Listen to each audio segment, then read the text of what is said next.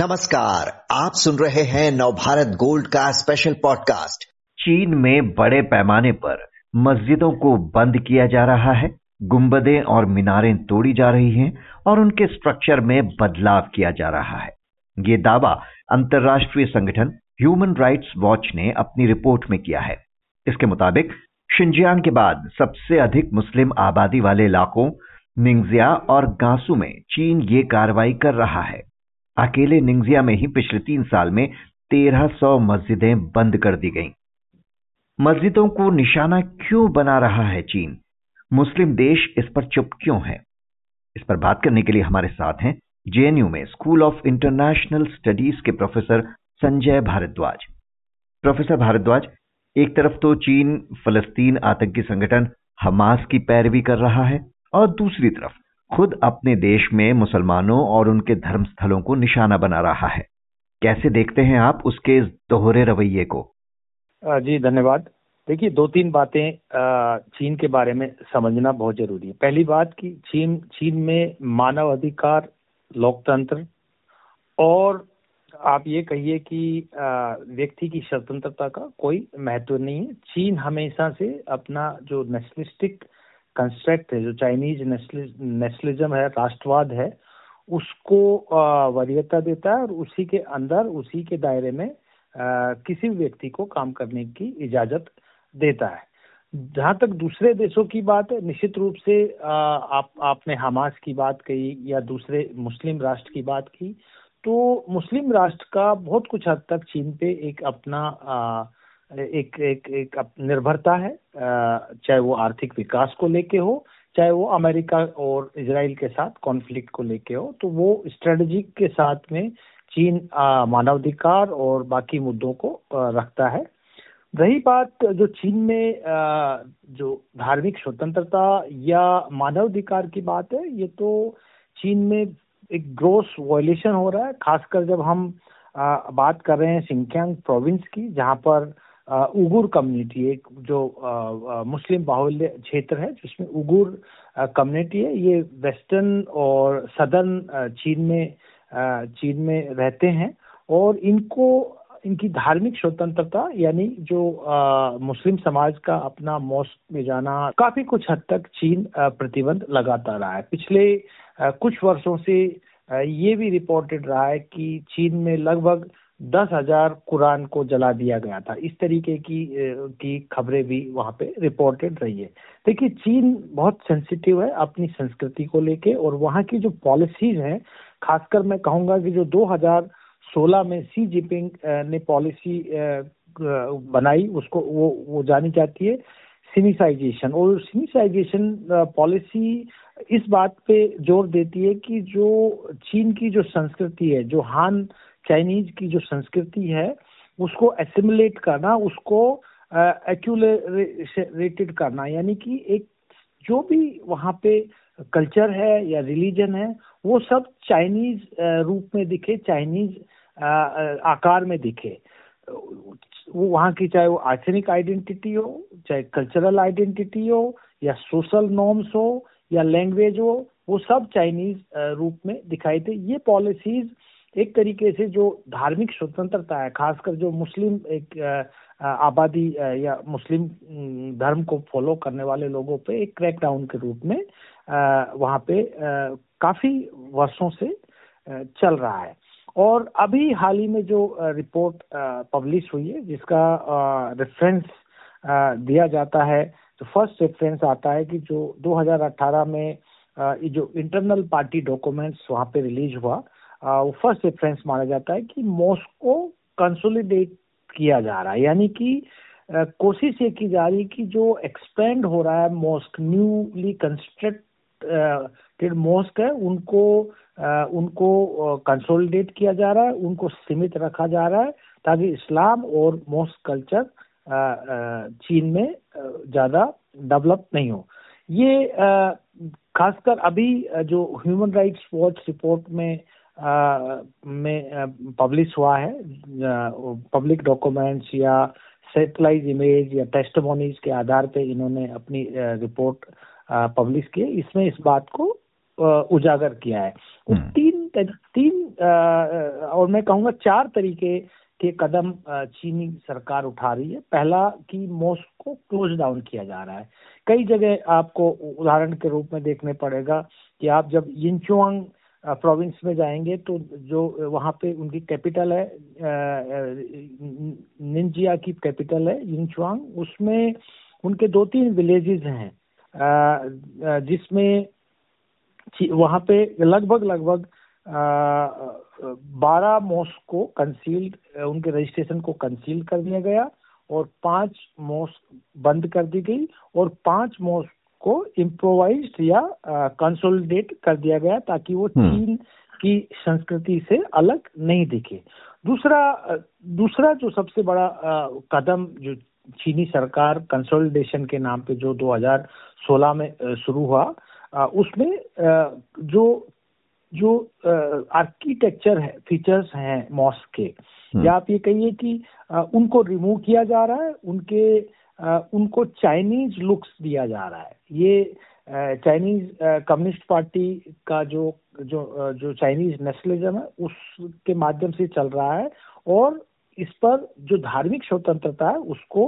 Titan किया जा रहा है उसको और स्ट्रांगली ग्रैप किया जा रहा है। हम्म। तीसरा इसमें यूएन रिपोर्ट के माध्यम से भी आया कि ये एक ये एक तरीके से क्राइम अगेंस्ट ह्यूमनिटी है। और जो कंसोलिडेशन के के नाम पर ये एक्स्ट्रा जुडिशियल इंटरवेंशन कर रहे हैं और लगभग लगभग इन्होंने वन मिलियन उगुर कम्युनिटी या हुइज कजाक किर्गिज ये कम्युनिटी क्योंकि बॉर्डरिंग प्रोविंसेस हैं किर्गिस्तान के कजाकिस्तान के या आप ये कहिए अफ़गानिस्तान के तो इन कम्युनिटीज को लगभग एक एक मिलियन लोग, यानी दस लाख लोगों के लगभग इन्होंने उनको बंदी भी बना लिया गया है। और जो चौथी बात आ रही है कि इन्होंने मॉस्क कल्चर को क्लोज डाउन के साथ साथ डीकमिशन भी कर दिया गया, डिमोलिश भी कर दिया गया और जो मॉस्क है उसको उसको एक तरीके से, इस तरीके से डिज़ाइन कर दिया कि वो चाइनीज़ कल्चर के हिसाब से दिखे उनको इनफैक्ट कन्वर्ट कर दिया गया ताकि वो सेकुलर यूज़ और सेकुलर इमेज मॉस्क की दिखे। तो इस तरीके के जो क्रैक डाउन हो रहे हैं वो रिलीजियस क्रैकडाउन है रिलीजियस एक्सप्रेशन पे क्रैकडाउन है, और ये चाइनीज़ गवर्नमेंट इंटेग्रेशन के नाम पे और सिनिसाइजेशन के नाम पे कंसोलिडेशन के नाम पे इस तरीके के कदम। चीन तो धर्मों के चीनीकरण के नाम पर ये सब कर रहा है, लेकिन मुस्लिम देश इस पर चुप क्यों है, ये बड़ा सवाल है, क्योंकि हाल के वर्षों में चीन की अरब देशों से नजदीकियाँ किसी से छिपी नहीं है, लेकिन चीन में मुसलमानों पर हो रही ज्यादतियों पर न सिर्फ़ इन अरब मुल्कों बल्कि पाकिस्तान की चुप्पी को कैसे समझा जाए? ये ना ये अब रिएक्ट कर रहे हैं ना इन्होंने तब किया था जब संयुक्त राष्ट्र तक ने शिंजियांग में उइगर मुसलमानों पर अत्याचार के मसले पर चीन को कटघरे में खड़ा कर दिया था। नहीं निश्चित रूप से। देखिए ये ये मैं मैंने यही कहा कि चीन और इस्लामिक कंट्रीज़ इन मुद्दों को अपने स्ट्रेटेजिक इंटरेस्ट के साथ जोड़ के देखते हैं। क्योंकि सिंकियांग प्रोविंस है, वो अफ़गानिस्तान से बॉर्डरिंग है, पाकिस्तान से बॉर्डरिंग है तो आप ये देखिए कि जब अफ़गानिस्तान में कॉन्फ्लिक्ट चल रहा था तो तो चीन उसमें प्रोएक्टिवली पार्टिसिपेट कर रहा था, चाहे वो दोहा राउंड हो या तालिबान के साथ नेगोशिएशन की हो। क्योंकि चीन इसके बाद, इसके लिए कॉन्शियस था कि कहीं तालिबान के जो इम्पैक्ट है, जो उनका इन्फ्लुएंस है, वो सिंकियांग प्रोविंस तक नहीं पहुँच जाए तो उसको काउंटर बैलेंस और चूँकि चीन एक एक एक बैलेंसिंग पावर है एशिया में अमेरिका के विरुद्ध खड़ा है तो तालिबान भी निश्चित रूप से चीन की बात सुनता था। दूसरा, वहाँ पे जो ईस्ट तुर्कमेनिस्तान मूवमेंट चलता है सिंकियांग प्रोविंस में, और उसमें तुर्की काफ़ी इसको इसको गंभीरता से लेता था, लेकिन अभी अमेरिका अमेरिकन कैंप और वेस्टर्न कैंप को काउंटर बैलेंस करने के लिए चीन एक अल्टरनेटिव इस्लामिक डिस्कोर्स क्रिएट करने का प्रयास कर रहा है। पिछले आ, दो साल पहले आ,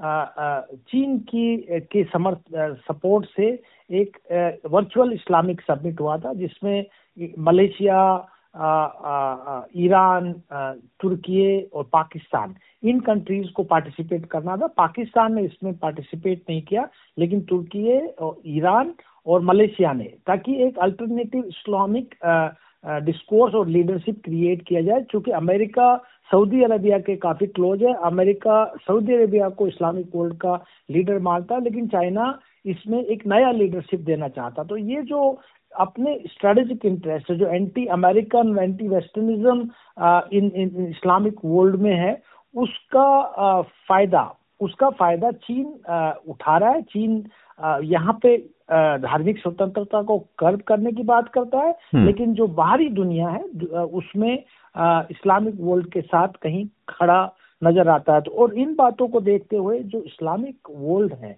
वो ज़्यादा इस मुद्दे को तूल नहीं देता ज़्यादा उसको गंभीरता से नहीं लेता। और इतना बड़ा चाहे वो चाहे वो कुरान को जलाने की बात हो या उगुर कम्युनिटी को बंधक बनाने की बात हो या आप मॉस्क को को तोड़ने की बात हो या उनके आर्किटेक्चर को परिवर्तन करने की बात हो, इन सब मुद्दों पर इस्लामिक वर्ल्ड शांत रहता है। इन देशों की चुप्पी की एक वजह चीन के भारी निवेश और उसका आर्थिक महाशक्ति होना भी है क्या?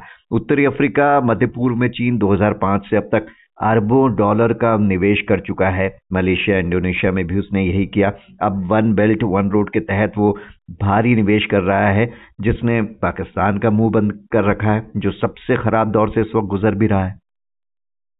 निश्चित रूप से देखिए, पाकिस्तान का आपने ज़िक्र किया तो चीन का लगभग बासठ बिलियन डॉलर का चाइना पाकिस्तान इकोनॉमिक कॉरिडोर है, उसमें इन्वेस्टमेंट है और चीन वहाँ ग्वादार पोर्ट भी बना रहा है और पाकिस्तान ग्वादार पोर्ट को एक डेवलपमेंट की अपॉर्चुनिटी के रूप में देख रहा है, जो कि मुझे लगता है एक डेड इन्वेस्टमेंट है, बहुत ज़्यादा पाकिस्तान को उससे फ़ायदा नहीं होगा।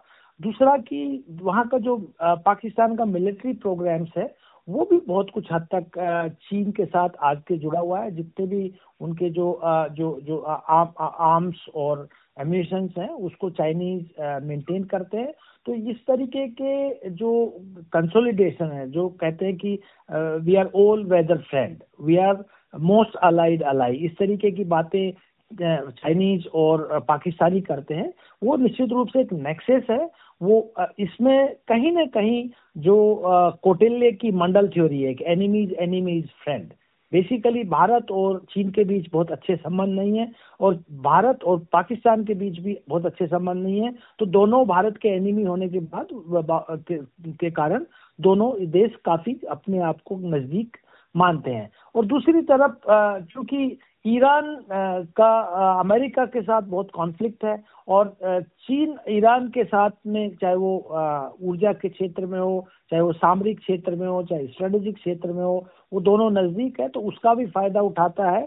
चीन की की मुस्लिम के मुद्दे पे ज़्यादा ईरान या बाकी जो मुस्लिम वर्ल्ड है, वो नहीं उठाते चूँकि। उससे चीन चीन से इन देशों को काफ़ी कुछ इन्वेस्टमेंट निवेश और व्यापार में फ़ायदा होता है। वही बात अफ्रीकन वर्ल्ड के साथ भी लागू होती है कि अफ्रीकन वर्ल्ड में चाइना ने बहुत बड़ा इन्वेस्टमेंट किया होगा। हालाँकि काफ़ी अफ्रीकन कंट्रीज़ डेट ट्रैप की तरफ़ बढ़ रहे हैं और उनपे उनपे आर्थिक दबाव बढ़ता जा रहा है। उसके बावजूद भी वो चीन को अपॉर्चुनिटीज़ देखते हैं। तो ये दो बातें साफ़ साफ़ है कि कुछ कंट्रीज़ चीन को अपॉर्चुनिटीज़ के रूप में देखते हैं, कुछ कंट्रीज़ चीन को एक थ्रेट के रूप में देखते हैं। लेकिन अभी ये मुद्दा इस्लामिक वर्ल्ड में बहुत गहराई से नहीं उठा है कि कि जो मुस्लिम कम्युनिटीज के साथ अत्याचार हो रहे हैं। ये खाली चीन में ही नहीं हो रहे ये म्यांमार में भी हो रहे हैं, जो रोहिंग्या रिफ्यूजीज हैं, उसके मुद्दे को भी। और चीन मिलिट्री जुनेटा के साथ बहुत क्लोजली काम कर रही है, उसको सपोर्ट करती है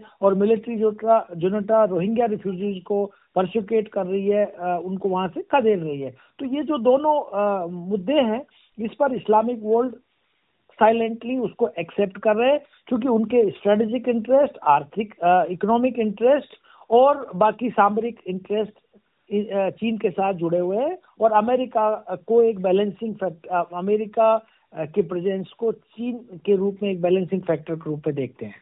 शी चिनफिंग भले ही धर्मों के चीनीकरण की बात कहते हो, लेकिन धर्मस्थल तोड़ना, बंद करना, मुस्लिमों पर जुल्म करना तो कुछ और ही कहता है। तभी यूएन भी सवाल उठा चुका है। प्रोफेसर संजय भारद्वाज, शुक्रिया आपका।